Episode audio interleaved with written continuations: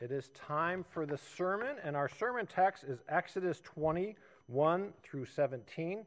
You may know this by heart, perhaps, as the place where we find the Ten Commandments. In the Old Testament, it's the place where Moses goes up on the mountain and God gives him all these words. And uh, it's interesting, we call them the Ten Commandments, but actually, the, the word for that is the words, the ten words. And in fact, some of the commandments really are just one word or two words. For example, the ones sort of towards the end, thou shalt not kill, which is a lot of words in English, that's, that shall not steal. Those are just one word, kind of two. There's like a sort of a particle at the beginning, which is a negation. No, kill. No, steal. Like it really is just one word commands. Very simple, right? Um, but these are the words. And so we're going to look at the Ten Commandments, not just today, but over the next three sermons, all right? And this one's going to be a little shorter.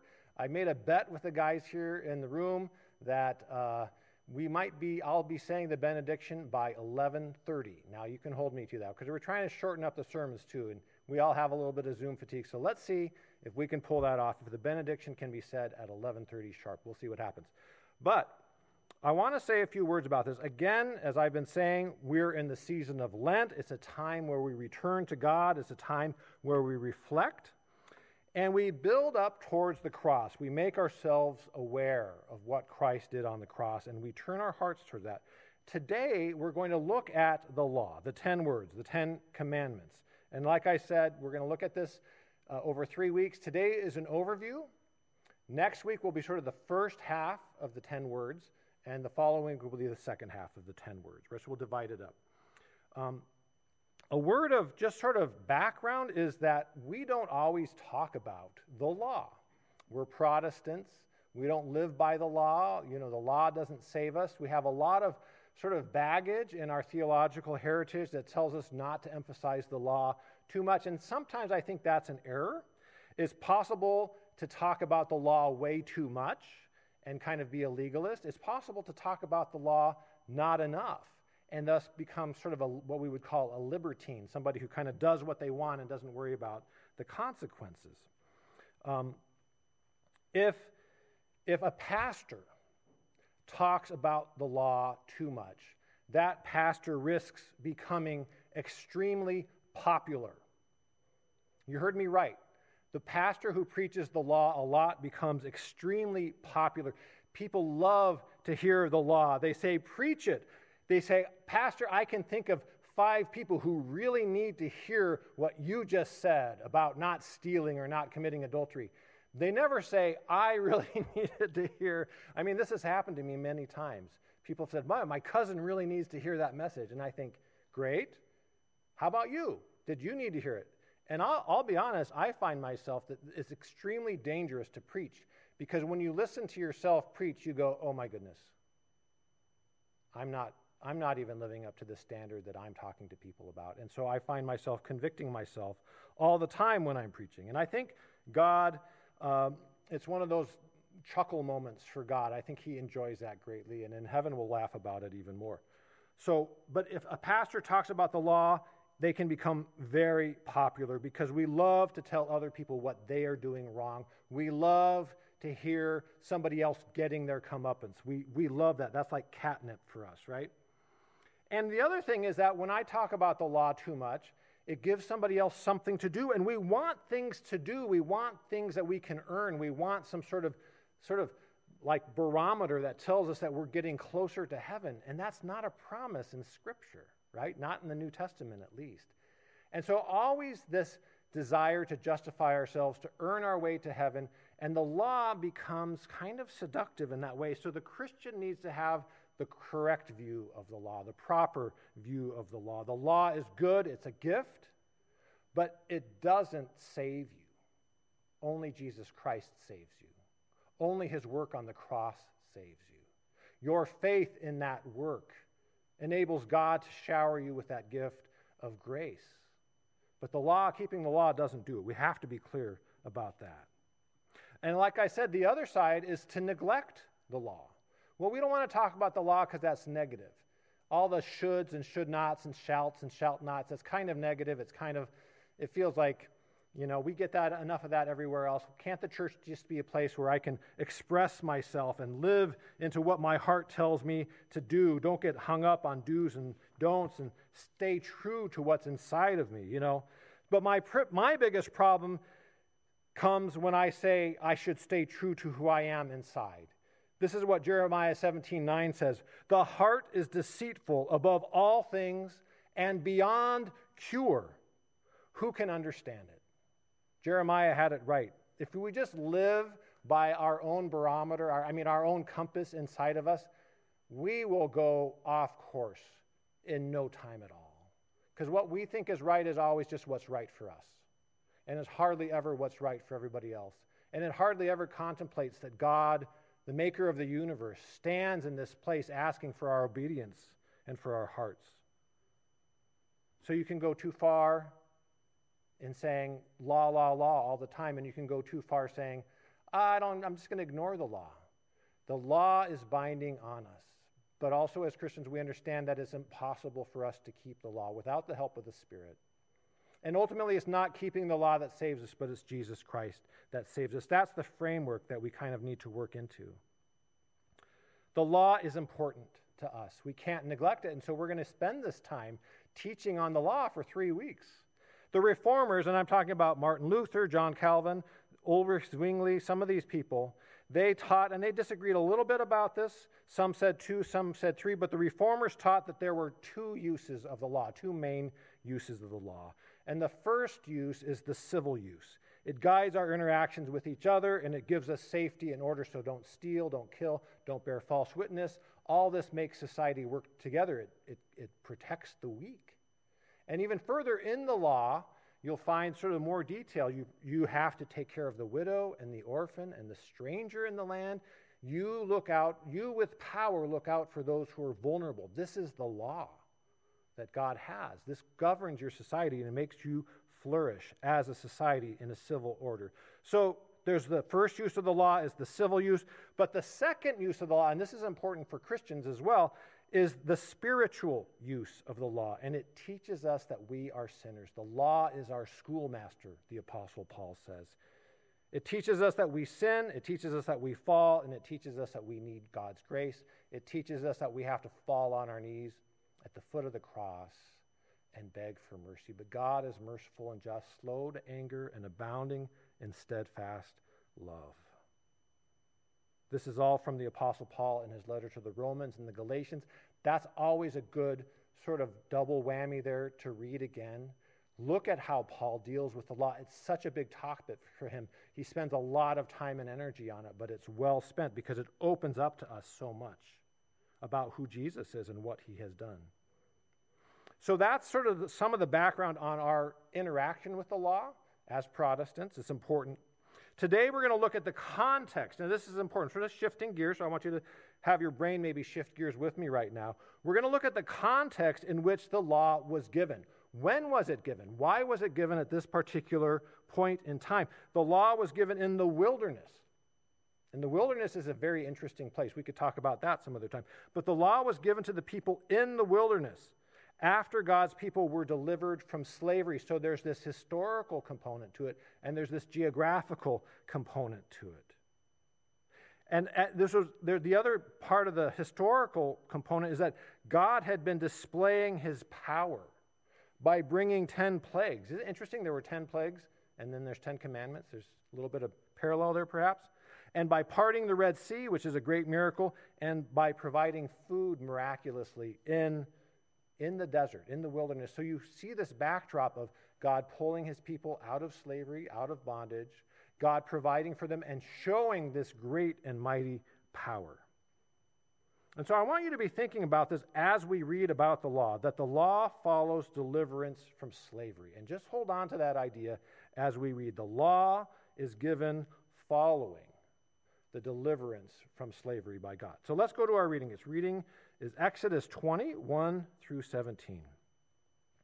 It goes like this Then God spoke all these words I am the Lord your God, who brought you out of the land of Egypt, out of the house of slavery. There we go. He, even God is setting the tone for this. You shall have no other gods before me. You shall not make for yourself an idol, whether in the form of anything that is in heaven above, or that is on the earth beneath, or that is in the water under the earth. You shall not bow down to them or worship them. For I, now listen to this part. For I, the Lord your God, am a jealous God, a jealous God, punishing children for the iniquity of parents to the third and the fourth generation of those who reject me, but showing steadfast love to the thousandth generation of those who love me and keep my commandments.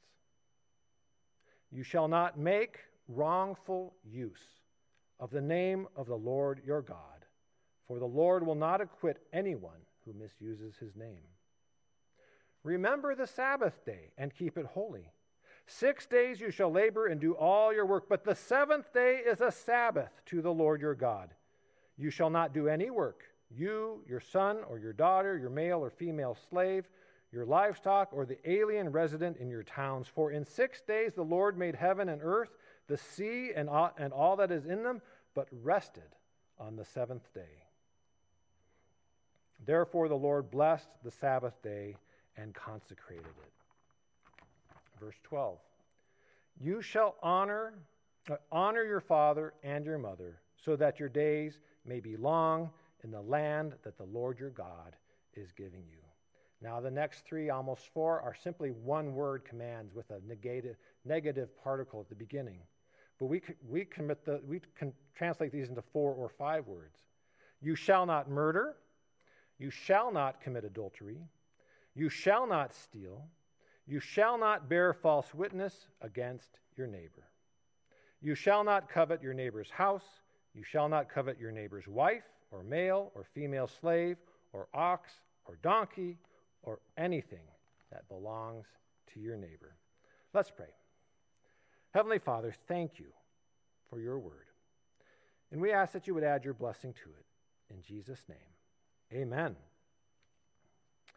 Well, again, I wanted you to be thinking about the context of where and when and why this happened in this moment in Scripture. Why did God choose this moment to give the commandments from up on high? It could have happened somewhere else. And you think about it, it was given in Exodus to Moses and Moses to the people, but why not somewhere else?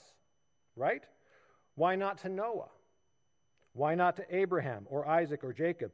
But instead, God gives it at this moment in Exodus after his people's salvation from slavery and their trials, some of their trials in the desert. And God has a right time for doing things. I'm not going to be able to explain it to you in every particular way because I don't actually know myself, but there's this strong linkage, even in the passage here, between the deliverance from slavery and a covenantal demand or deal that God makes for keeping the law. It was the right time to send the law, okay? So God has a right time for doing things. We know this about the timing of Jesus. At just the right time, God sent his son, right? We read that in the scriptures. And we know this at, about Moses too because God kind of has this way of doing things with people who really aren't they're not the most stellar people uh, in terms of who you would expect to get something done well. Think about Moses. It's a good reminder, right? Think about Moses. Was he the right person to go and help God bring his people out of Egypt? So the people were suffering under slavery. They were being made to work harder and harder. They were crying out to God in their anguish. And God sent Moses, but remember, Moses never experienced slavery. He grew up in a palace, he grew up in luxury. He really couldn't identify with these people that he was there to help. That's interesting he wasn't really well suited sort of to, to take on their problems because he didn't have them himself. Now, he was related to them, no doubt, but he, he grew up in a palace. Moses also killed a man. Do you remember that? He killed somebody in anger. He hid the body, but the word got out. So then he ran away. He ran away, right? And he also didn't think he could speak well or do what God asked. He didn't have much confidence, it turns out, right? But at the right time, and this is it, the right time, God spoke to him and chose him for the task. He appeared to him in this burning bush. The flame kept going, but the bush wasn't burning up. He was on holy ground. he sent Moses back to Egypt, back to danger, back to where he was really a wanted man for murder, to do this impossible task. But God brought it about with these miracles, these miraculous plagues that persuaded eventually Pharaoh to let the people go. The goal of it all was not just that Moses would help God free the people, but that God would make a covenant with them. And this is important, this word covenant, and it's not just the name of our denomination, which is great. I think it's a good name for our denomination, but um, God makes covenants all throughout the Bible. It's kind of his thing. I, he's a deal maker, you know. He's, he's better than a used car salesman by far, right? He makes deals, he makes covenants with people, he makes agreements with his people. And in some ways, he limits himself in those agreements because he promises to do a thing for them. So he limits some of his own freedom, he limit, limits some of his own sort of uh, volition, you could say, saying, if you do these things, I am bound to do these things for you. And this is the deal that we'll make. It'll give you security. It'll, it'll be for your flourishing. It'll be so that you can bring glory to me. So he makes a, a, covenant with Noah. You may remember that. He makes a covenant with Abram. He makes a covenant with many other people throughout history. And, and here, um, he makes a covenant in the New Testament. Remember? With Jesus. He makes a, a covenant with his people. And, and also, I should say, when I say here, I also mean he makes a covenant at Sinai with the Ten Commandments, with his people. It goes like this He says, I heard your cry in your oppression and injustice.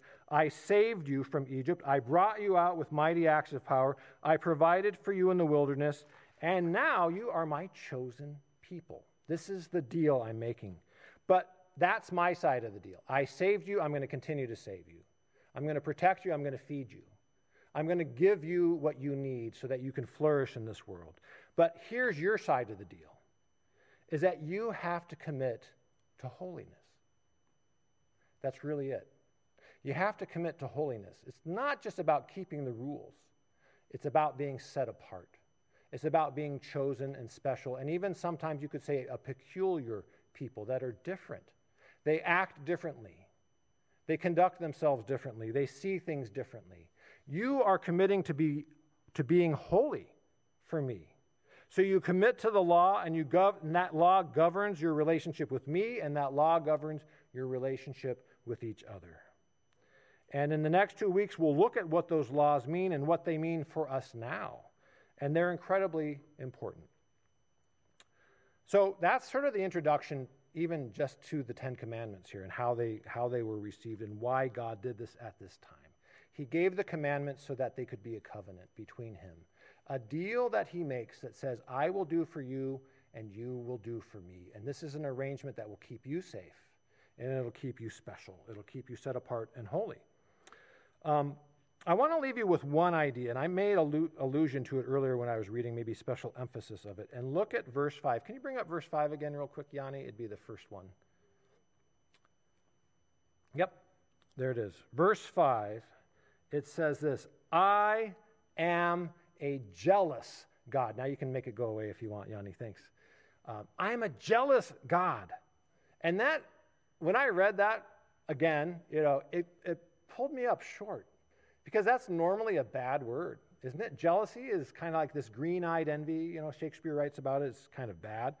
Um, I'm a, but he says, I'm a jealous God. I want you all to myself. But we think of jealousy as having like this irrational attachment or possessiveness about somebody else, this movement towards anger, if there is a hint that their affections are directed to somebody else or something else. But you know what? That does describe God. It really does. He loves us so much, he is jealous for us as a people. He does not want our affections to go somewhere else. And these Ten Commandments are sort of these boundaries around our affections, around our priorities, around the way we act. And he says, I am jealous. I don't want you wandering off. You are mine. You are my beloved. I can't stand to see you get hurt again. And so I'm going to keep on rescuing you from the bondage, this time from the bondage of a life with no boundaries. I'm going to keep you from being seduced away to other gods and their perverse worship. And that was a true thing back then. To follow other gods was to follow some really perverted, and I mean that in, in every possible way, very perverted and dysfunctional, toxic, and distasteful, and you can make a whole other list of adjectives about it. The, the, the, the forms of worship of these other gods was terrible. God did not want his people to engage in that worship. He didn't want them to be pulled into that. Only worship me, he says. So I'm going to make a deal with you, a covenant. And it's interesting because here's the creator of the universe. He's going to make a deal with you, a small band of people in the wilderness. And he says, I'm going to do things for you. I will bend history and I will display my power for you over and over so that you flourish. And in return, you will be mine because I am jealous for you. You will be set apart and you will be holy, and the way you conduct yourself will be different from other people's, and the world will see you and how you live, and it will give glory to me. That's the deal. That's the covenant. That's what God is offering here at Mount Sinai. So we're done with that, but I want to bring it to today for just a little bit. And I want you to hear this. He is jealous for you. He is jealous for me. He's jealous for all of us. We are His. He calls us into a place where we belong to Him because He has delivered us from the bondage and the injustice of this world.